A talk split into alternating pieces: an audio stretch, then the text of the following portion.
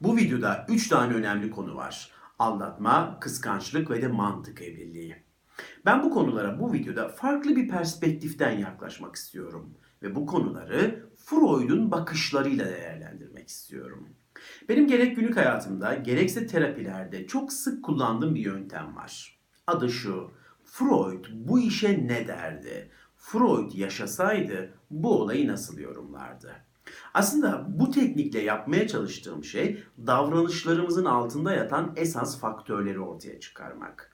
Bunu yaparken de iki tane sağlam referans noktam var. Çocukluk yaşantıları ve de tabii ki bilinçaltı.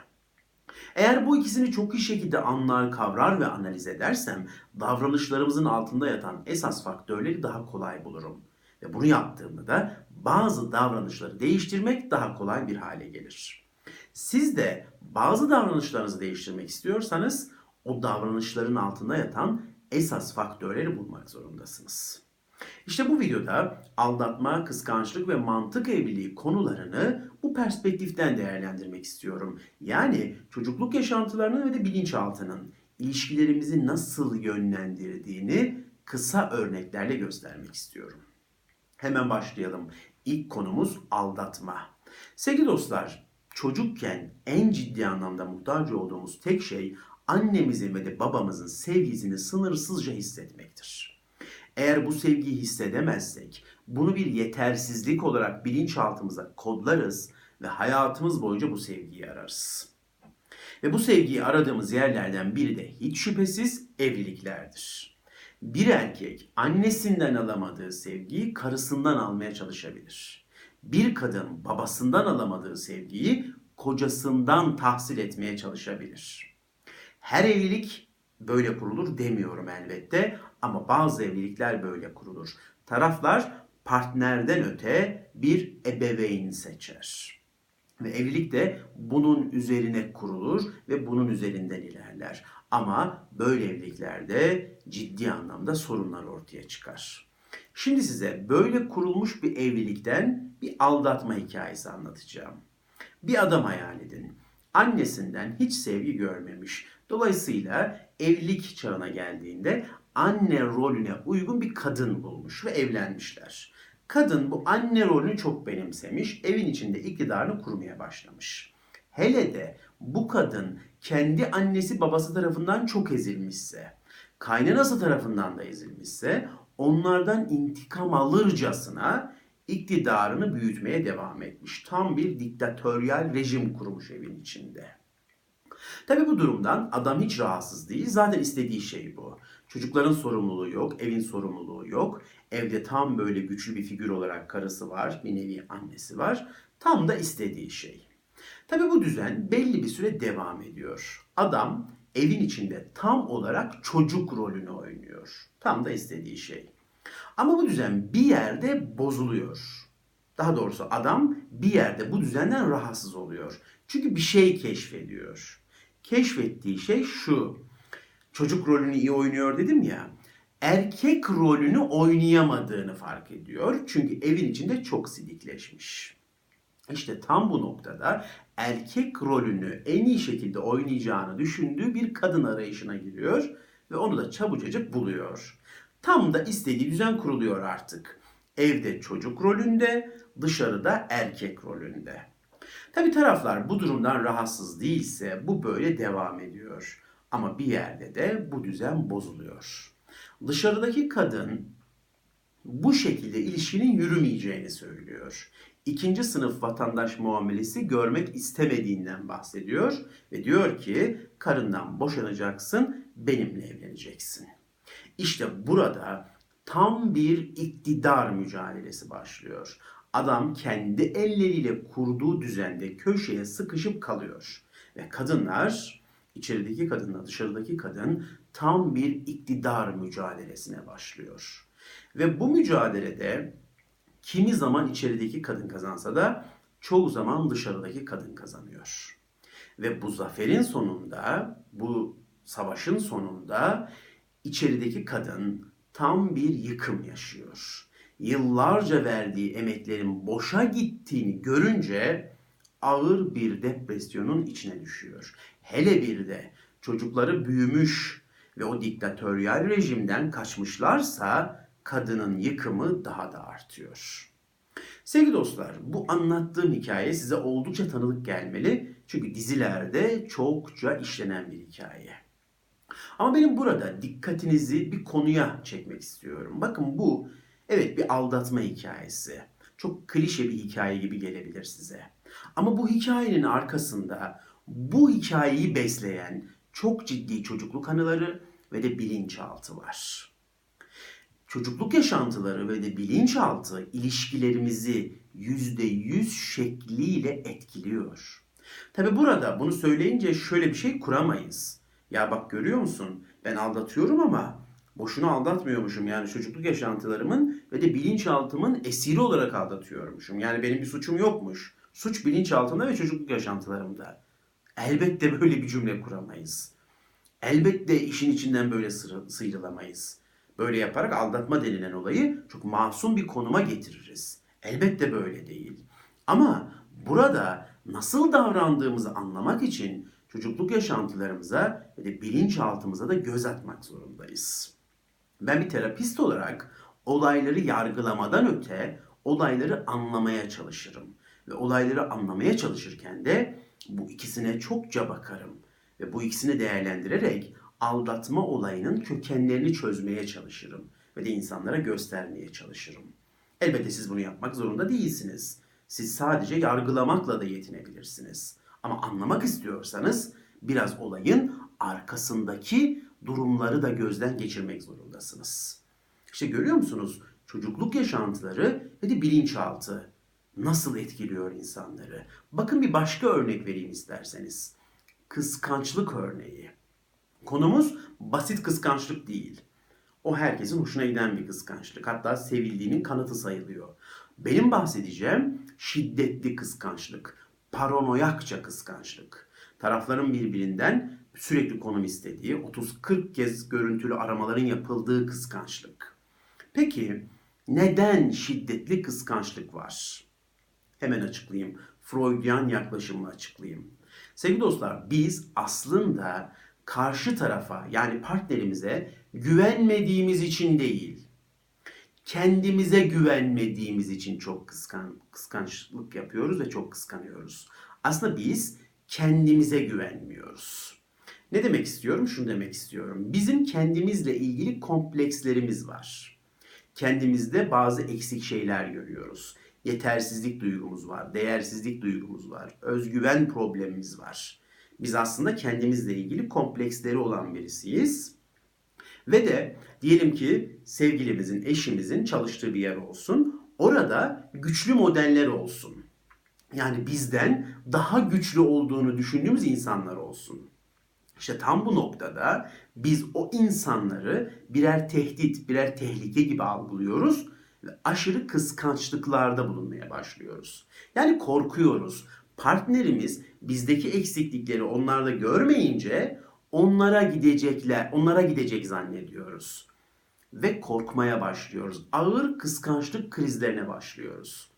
Yani gördüğünüz gibi kıskançlığımızın sebebi kendi bilinçaltımızdaki yetersizliklerimiz. Ama bahsettiğim bir kez daha söylüyorum. Aşırı kıskançlıklar da geçerli. Normal kıskançlıkları kastetmiyorum. Aşırı kıskançlıklarda işte bilinçaltımız böyle etkili. Yani biz kendimizle ilgili özgüven probleminden dolayı çok ciddi şekilde kıskançlık gösterilerinde bulunuyoruz.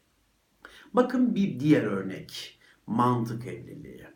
Şimdi bir ilişki hayal edin. Taraflardan biri çok seviyor, diğeri sevmiyor ama ilişkiye şans tanımış. Çay içmişler, kahve içmişler ve o şans tanıyan taraf sevemediğini söylemiş. İşte istediği halde yürümediğini söylemiş, olmayacağını söylemiş ve ayrılmış.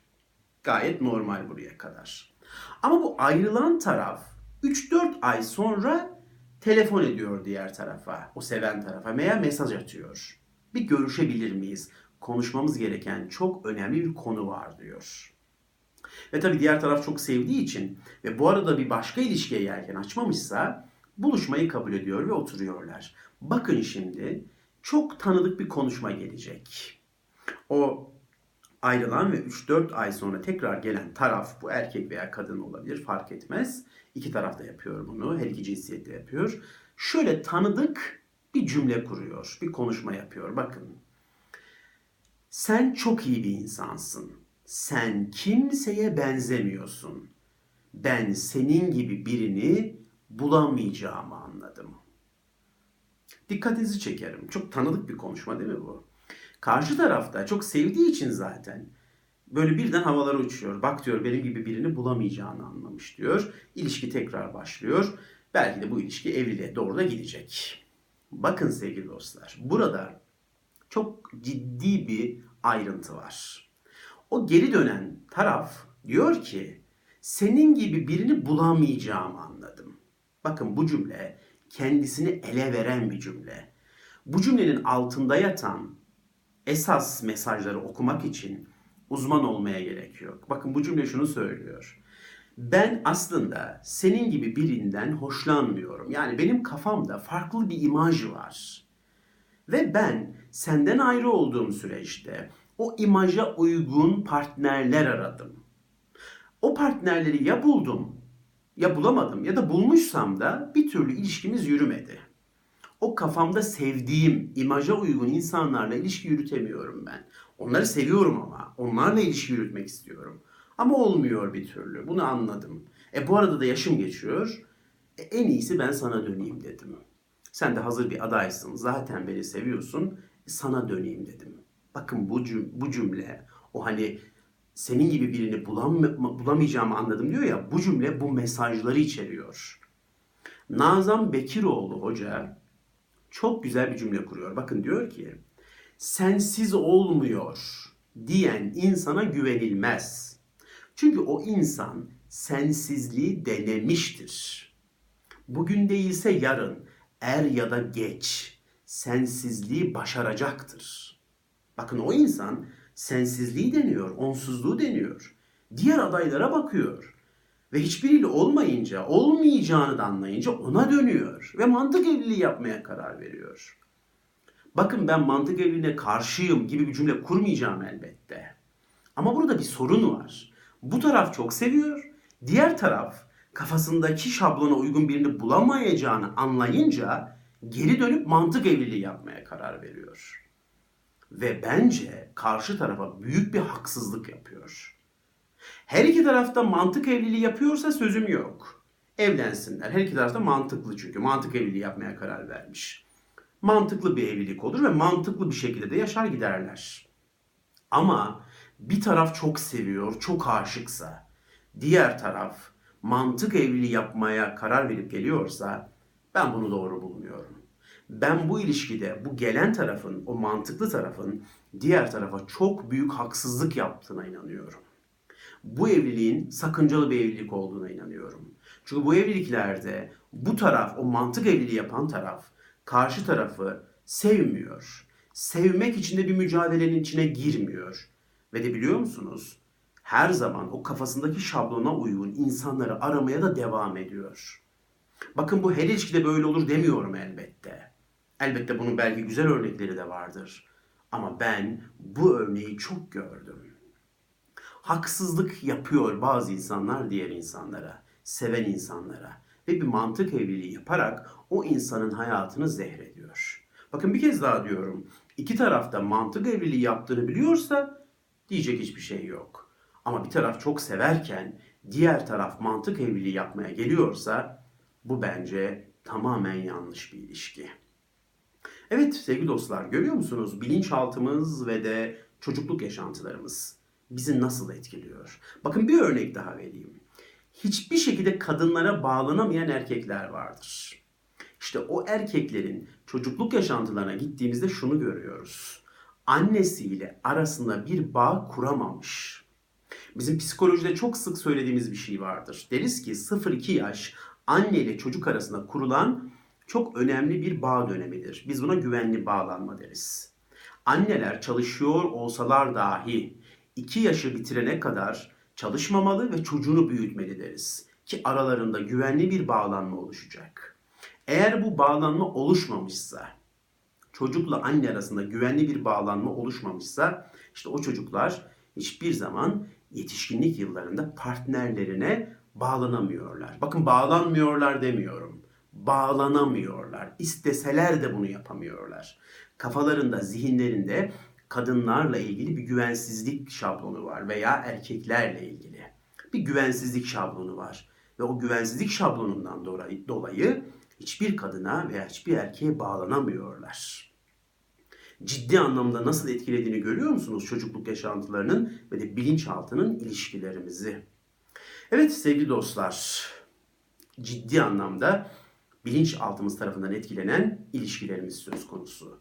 Tabii biz bu ilişkileri yaşarken, insanlar eşlerini aldatırken, bir yandan işte kadınlar bir iktidar mücadelesi sürdürürken, anne babalar tatmin olmamış duygularını çocukları üzerinden tatmin etmeye çalışırken, silik baba figürleri, çok güçlü anne figürleri veya çok güçlü baba figürleri, çok silik anne modelleri yaşamaya devam ederken, bu arada olan kime oluyor dersiniz?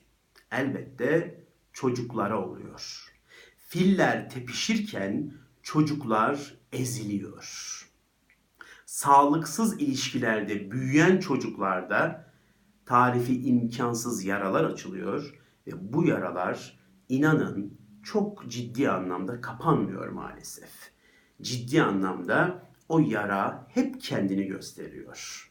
Bakın çok silik baba modellerinde ve çok güçlü anne modellerinde böyle bir ev düşünün. Baba çok silik, anne çok güçlü. Bakın böyle bir evin içinde büyüyen çocukların ruhlarında inanılmaz yaralar meydana geliyor. Bu yaraları görseydiniz o modelleri yok etmek için var gücünüzle çalışırdınız. Evet, sağlıksız ilişkiler ne yazık ki sağlıksız bireyler yetiştirebiliyor.